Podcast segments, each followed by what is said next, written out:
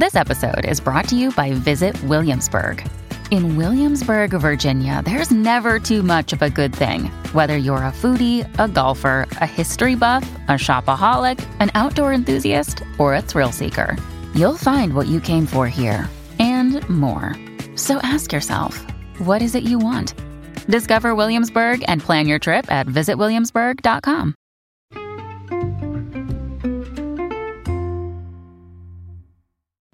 Hi, everyone, and welcome to the Dr. Psych Mom Show. And uh, before I start, a special thank you to those of you who showed up to my Zoom with Dad starting over. Uh, that was great last night and um, got a lot of um, interesting things from that that I can talk about. And one of them I'll talk about today uh, about emotionality in men and what all male sorts of groups and sites say about that versus what I have seen and feel as a woman and as a obviously a therapist in private practice working with couples and men and women individually as well. So, uh, before we dive into that topic, please do subscribe so that you can get all of the subscription only episodes, which are the last ones was Mr. Perfect and his crazy wife, and I'm going to do my whole couples you meet in counseling series. And um, the one on attachment theory, people have found very useful oral sex on women. Everybody likes that. So can't forget to mention that one ever. And uh, 35 plus other episodes. Okay, so here's the thing. So the guys that like follow dad starting over and the guys that are in the manosphere uh, talking about women and how to have their relationship be better, they um they're like one subset of men and they are ones who are really uh, interested in and caring about their relationship. Many of them are kind of preoccupied attachment, meaning they are the more insecure partner. And again, go back to my uh, attachment theory podcast for more on this. So they are not, though, the average guy. The average guy tends more toward avoidant in his emotions. He may be classified as emotionally uh, avoidant attachment, which um, means that he's like really emotionally avoidant and had a very uh, uh, a more of a cold upbringing that led to that or he may be more of the average guy who doesn't really think much about his relationship at all and uh, rarely thinks about his wife's uh, inner world unless she's bringing it up. So that is a lot more common than the inverse. So whenever you're around, you know, people like yourself, you know, obviously you start to think everybody's like you. It's like the statistic only 10% of college kids are binge drinkers, but that 10% when you ask them how many college kids are binge drinkers, they say 90% cuz they think so because they're surrounded with the the other binge drinkers constantly on campus. So if you are a guy that's very into like bettering your marriage and what does your wife think of you and uh, you know, making her more interested in you, you probably are on the less secure end of the spectrum. You likely had an upbringing with a caregiver who was not very consistent in their affection, which primed you to think that you have to be hypervigilant um, so that you can get any little drops of affection that somebody gives you. And then in your marriage, this may have made your partner even more avoidant than she already was, meaning that you're always kind of begging her for like attention and affection. And in that case, certainly it's good to work on your levels of emotional neediness or whininess, even, you know, and those are definitely going to be turnoffs to women. But for more men, more often, women are hoping that men grow more emotionally attached, not less. And so there's a big difference between an insecure type of expression of emotion, like a man following you around saying, Do you love me? Do you love me? Do you love me? Do you care about me? How was your day, sweetheart? Uh, what, what, what can I do? What can I do? Which you know, which the woman knows is like to get reassurance. So, so that's different than a man who is comfortable with emotions and vulnerability that is ideal so it, that that is great so that is in fact a turn on to women and it's interesting because the men who are most uh, successful with women from everything that i've seen and i think there was even research about the success of men's marriages that bore this out um, they have older sisters and close relationships with their mothers. So, what do they know how to do? They know how to talk about feelings. they they don't uh, necessarily whine and be needy, but they know how to talk about feelings and what a woman's emotions are. They're not scared by women's emotions. They are familiar with the fact that women have feelings and they like to talk about feelings. So within the context of what most marriages are like, the man um, needs to grow more comfortable with discussing emotion, not less. And this does not mean that he needs to barrage his wife with constant questions about her inner world, but rather that he needs to be kind of comfortable talking about emotions on a regular basis. It's interesting because I work with. Um, people that are not socially successful, you know, and um, and and they they need to make friends and date and whatever. I used to work with a lot more younger people who were actively dating, tr- trying to be um, on the dating market in the first go round. Now, given the whole my whole body of work, more people contact me that are already married or divorced, but when I was trying to work with people who found it difficult to connect to others, the number one thing that they were doing wrong when they told their stories was their story was this fact, that fact, this fact, this fact. It was a stream of facts. And the listener is like bored. They're like immediately bored. So to, we were talk about injecting more feeling into it, you know, which gives the person some, you know, insight. So for example, if a man's going on a date with a woman and he's like, today my boss told me that our new project is going to be X. So my role is going to be doing X about Y and Y about Z. And the team I'm going to be headed is seven people, and they're going to be doing X and Y and Z like i mean she's already asleep and she's not like connected to him whereas if it's something like i was so excited my boss tapped me for this project i had been anxious he wouldn't but i really you know i, I feel really relieved now and it's a bigger team than i've ever had you know already there's some some connection because there's some emotionality in what the man is saying. So most men that did not have the benefit of an extremely close relationship with an emotionally aware mother and or close relationships with sisters, particularly older sisters, because they, you know, know how to talk more and for many more years than you even as a child and can have more of a mentor role. These men need to focus on being more emotionally expressive, certainly not less. So when I was talking to dad starting over, he said that they train men to be more stoic in the face of female emotion. So this can be good until a point. So, for example, if your wife comes home and she's crying about losing her job, and she does certainly does not want you to begin to cry and wring your hands and say, "Oh no, what will we do?" Like that is not exactly something that that makes her feel reassured or that you're a strong partner. Um, but the stoicism also cannot be staying there like a rock, you know? And it's interesting because in session, many women tell me, and they are so happy and feel so connected and loved when finally the man cries about something. You know, and the women who have never seen their husbands cry, they don't think it's a good thing. So if he didn't cry at the wedding, he didn't cry at the birth of the child, he didn't cry if uh, his parent died, he didn't cry if she's diagnosed with breast cancer this is not good. That is way too stoic. So there is like a big difference between being somebody that is begging for emotional sustenance themselves and taking the spotlight away from the woman as she is upset and putting it on him such that he then needs the reassurance, which is not good, and somebody who doesn't seem to give a shit. So while many more preoccupied attachment men that are very worried about their marriages, um, while they may have to learn to be more stoic, and this was in fact uh, what dad starting over said came to his uh, coaching and, and, workshops is the guys who tend to be more anxious in this way. Uh, yeah sure they have to work on being more stoic or however you phrase it, not allowing their entire day to be impacted so much by their wife's mood, as I write myself in my pieces on Stop Caring So Much What Your Wife Thinks, and then the add on, which I just wrote um, which was about how men should also have some kind of life outside the marriage. But that brings to another point. The majority of men, so I write not only, people are not monolithic, obviously. So there's all types of people. So in those cases, I'm writing for the men that are terrified of their wife's judgment, who tend to be on the more preoccupied end of the attachment spectrum.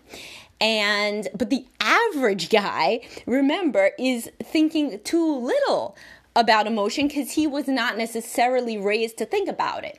So that the average man needs to do a little bit less outside the house if like he, he, if he's already working 12 hours then he goes for happy hour with his friends and he doesn't text her that he's doing that that's called being an asshole like that is not like um considerate guy or like an independent man that you then want to sleep with, that's a guy who's not going to get laid because he's being inconsiderate. He's not picturing and empathizing with her emotions at how she feels if she's been alone for 12 hours with the kids and then he don't even text her and he's gone for another 2 hours. So that would be rude. So the majority of women that come in to my office are in this more common situation where they feel like the man can be emotionally inconsiderate and cold and that he needs to work on empathizing. And the idea you always have to situate where you start along a spectrum when you try to work on something.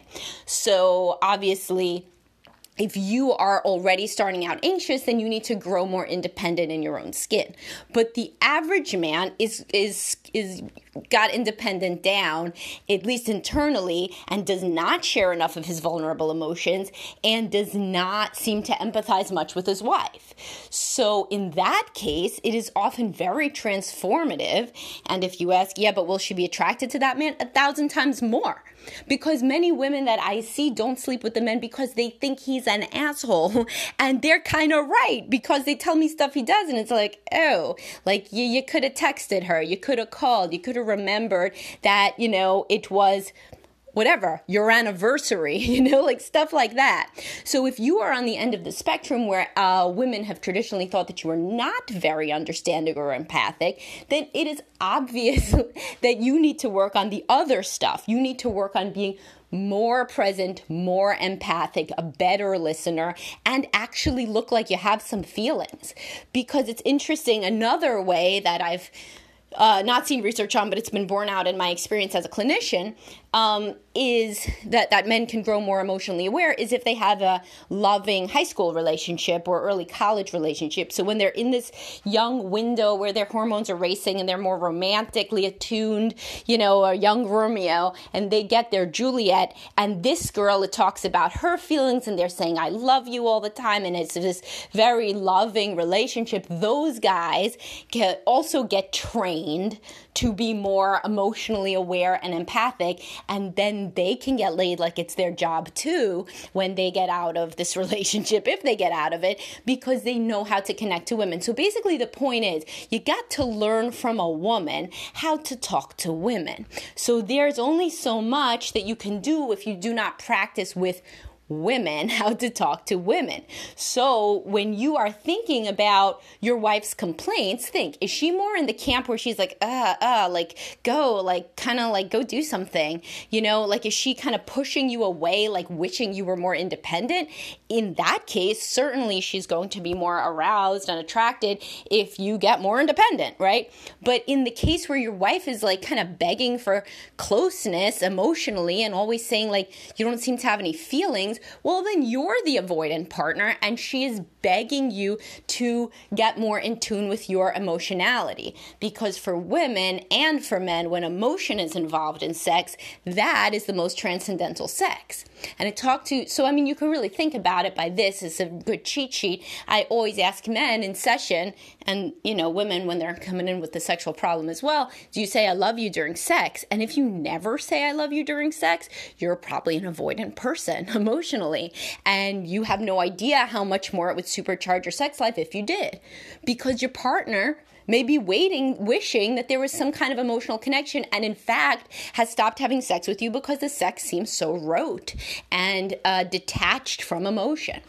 And this is not going to be the case if you are the preoccupied attachment partner, if you're the guy that's always like, I love you, sweetheart, you're so beautiful, you're so this, you're so that. If you're that guy and you're not getting laid, then there are other issues where you need to work on maybe being a strong and assertive man, and maybe that can help, and or maybe she's just done with you and the marriage doesn't work. I mean, I don't know your situation, but if you're a guy, and many men are in this situation where your wife regularly is sad that you don't express feelings and wishes you did don't get into some crazy idea that if you did, she wouldn't like it. She already doesn't like what's going on. It can only go up. And I have seen it improve dramatically when men that I work with grow more in touch with their emotion. They understand the links between their upbringing and their current functioning. They understand their wife's internal experience and can empathize and finally say that they understand how she feels about something. This isn't just like bullshit, like cliche stuff and then somehow the woman is going to grow less attracted to you. Like that that seems to be like the thought, but that's only in the case where the men already are starting out kind of anxious and needy, and the wife is the more avoidant partner. And I did a podcast on avoidant wives, you know, so you can listen and see if your wife's an avoidant wife and you've been the pursuer emotionally. Well, yeah, then maybe you need to work on neediness, but this is not the case for many men. And those men, individual therapy, particularly with a female therapist, it's interesting because everybody wants a female therapist, and both men and women. So I tried to hire a male therapist. He's great for my practice, but so many people just want my female clinicians, you know, because it, I guess it's like a mother figure, you know, like they can open up more readily both genders. So if you are a man and you work with a female clinician, that's when you can almost practice having more you know, emotional expression with a woman and kind of understand in real time how women think, the female perspective, especially as the relationship, the therapeutic alliance develops over over sessions, over the time span of your work together. So that is where um, it's just the same as when men are like, uh, it's no good when she just goes into these basically uh, social media echo chambers where all her friends bitch about their husband. She ends up more mad at me. Yeah, no shit. Like, you're right. You know, but it's the same exact thing when men only talk to other men about what women want. Like, that is, that's not good either. So there needs to be a lot of cross dialogue, which was why, you know, the collaboration, that's a fancy social media term, with uh, Dad Starting Over was interesting because it had men and women that were attending that session. So this was just something that I thought about when I was hearing what he so so like for example if he's working with a lot of anxious guys who've uh, experienced infidelity or scared that their marriage is going to end for every one of those guys there's like 12 guys who's uh, who who kind of don't really you know care to ever really research why their wife's upset at them at all. And they're really not getting laid that much either. Or if they are, she kind of seems somewhere else while they're doing it. And those guys would benefit from being more romantic, more emotionally expressive, more vulnerable, sharing an insecurity. As you heard, or um, you can hear in my Mr. Perfect and His Crazy Wife podcast, when the man acts too perfect, oh, look at Mr. Perfect, he does everything right the woman doesn't like that. She doesn't feel she's with a real person. This is not like a man that she can understand. This is not like a character in a novel. He's kind of like a robot. She doesn't know why he does anything he does because he doesn't either, and they don't talk about it. Here he goes on autopilot takes her on, comes back, hangs out with the kids, wants to have sex, goes to work. It's like being with a, you know, somebody that is like fake.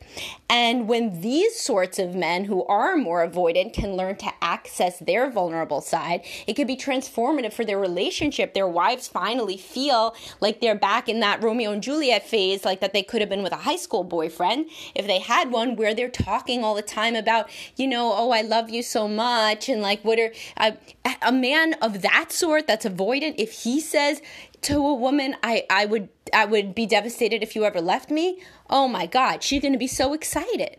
Whereas, of course, if a man who's always following her around like a puppy dog says it, she's like, Yeah, yeah, I know. You'd be devastated if I left you. I know, I know. Because you're constantly following me around. So I guess I know that.